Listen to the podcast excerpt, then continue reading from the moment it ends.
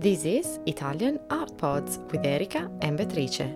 We bring Italian art and literature to you using the beautiful Italian language. This podcast is for those who are learning Italian and for those who speak Italian. Subscribe to this channel and follow us on your favorite social media. If you're learning Italian, visit our website italianartpods.com and become a member to receive exclusive content. Enjoy your listening. La coscienza di Zeno. Scommetto che anche voi avete almeno una cosa che continuate a dire di voler fare, ma che alla fine non fate mai. Per esempio, da domani inizio la dieta. Oppure, da oggi andrò a correre tutti i giorni. O ancora, da domani smetto di perdere tempo su Instagram. Insomma, parlo di tutti quei buoni propositi che si continuano a rinnovare e rinnovare senza però mai davvero metterli in pratica. Ecco, questo è anche il dramma di un personaggio molto conosciuto nella storia della letteratura italiana. Il suo nome è Zeno Cosini, protagonista del romanzo La coscienza di Zeno, pubblicato nel 1923. Iniziamo però da una brevissima introduzione dell'autore e della sua città natale. L'autore è Aaron Hector Schmitz. Se fate questo nome ad un qualsiasi italiano, dubito fortemente che saprebbe dirvi chi è.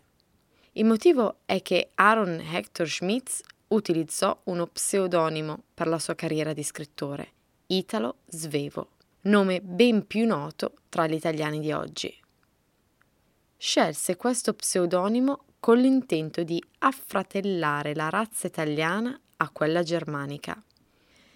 Italo Svevo era infatti circondato da culture diverse che influenzarono e arricchirono la sua personalità.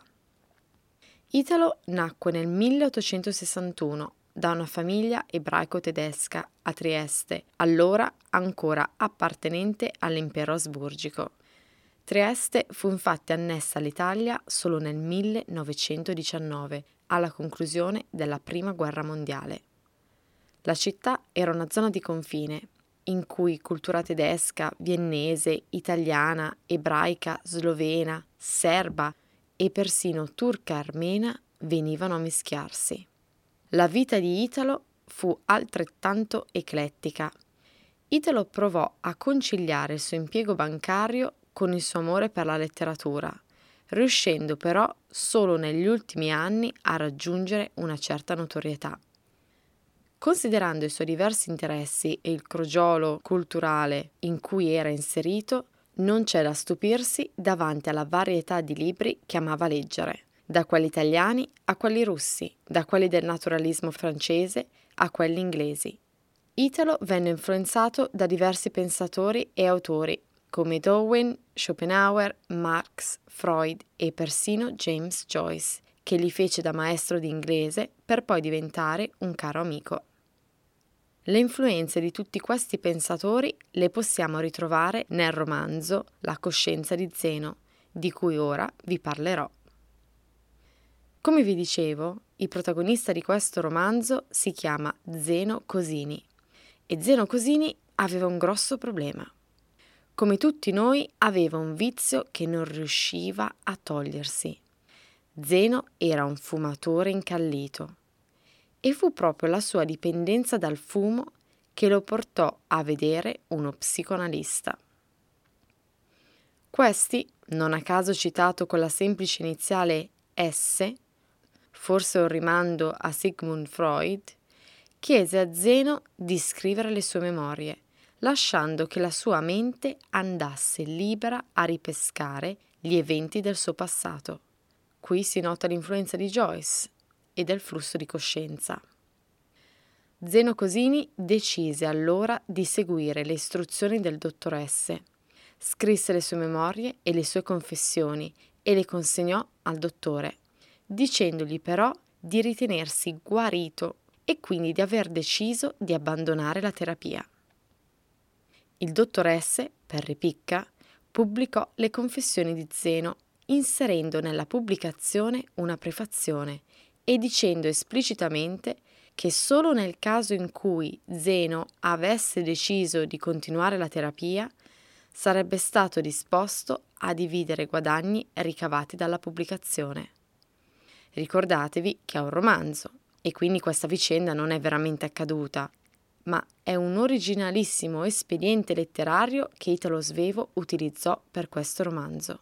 Insomma, grazie a questo psicoanalista vendicativo possiamo leggere le confessioni più intime di Zeno Cosini, suddivise in sei capitoli intitolati Il fumo, La morte di mio padre, La storia del mio matrimonio, La moglie e l'amante, Storia di un'associazione commerciale, Psicoanalisi. E così veniamo a conoscenza di tutte le contraddizioni di Zeno e dell'ironia della sua vita. Lui ama il padre, ma allo stesso tempo lo odia. Vuole smettere di fumare, ma gli piace troppo.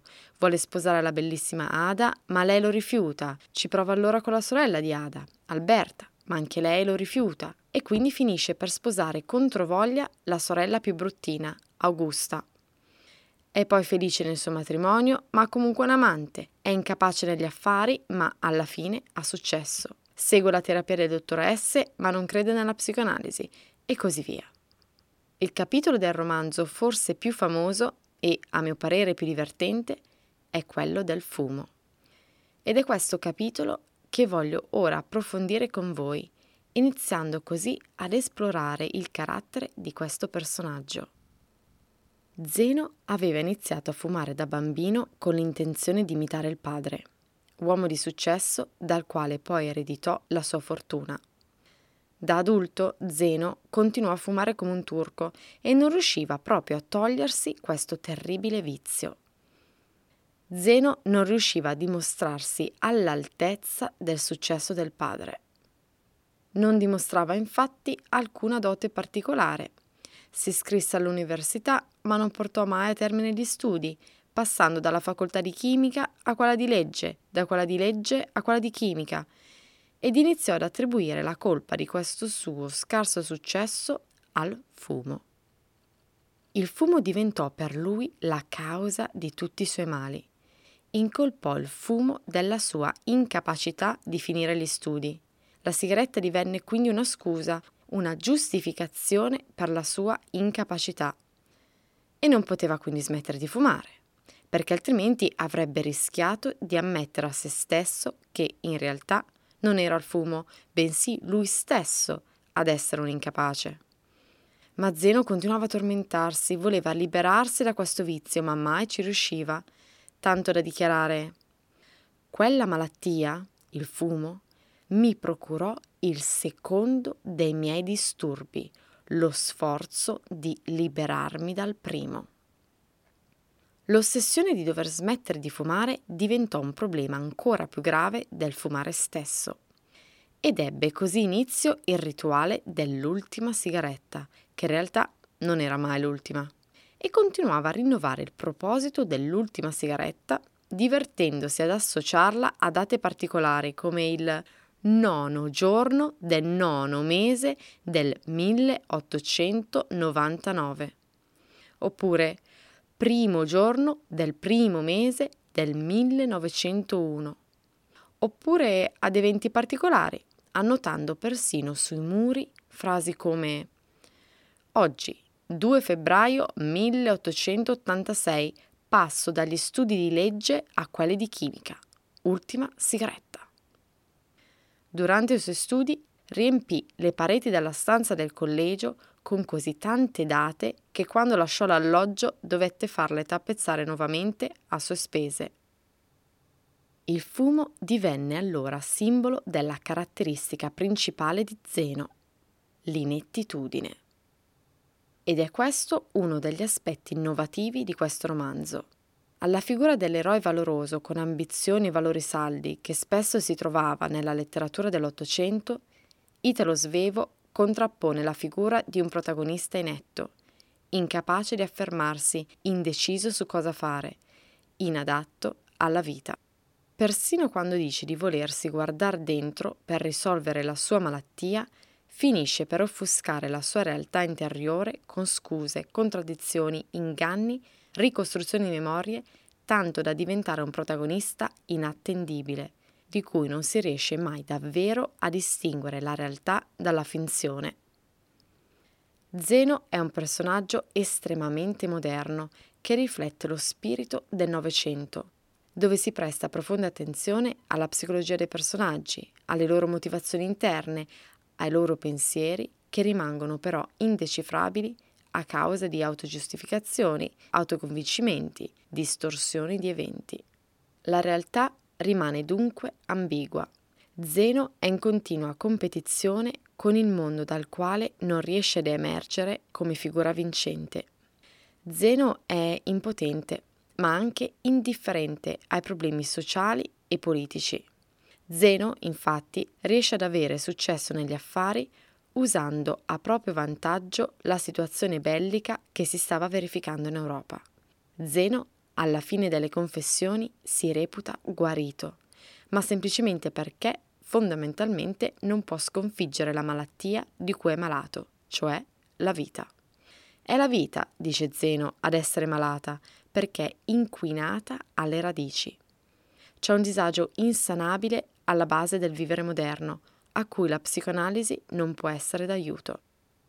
Zeno, come soluzione, sembra offrire quel distacco, quell'ironia che gli consente di prendere la vita così com'è, con un sorriso a volte amaro e a volte divertito.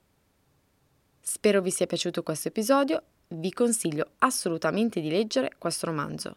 Se ve la sentite, potete provare a leggerlo in italiano. Esiste persino una versione semplificata se siete interessati, trovate maggiori informazioni nelle note dell'episodio. Ciao!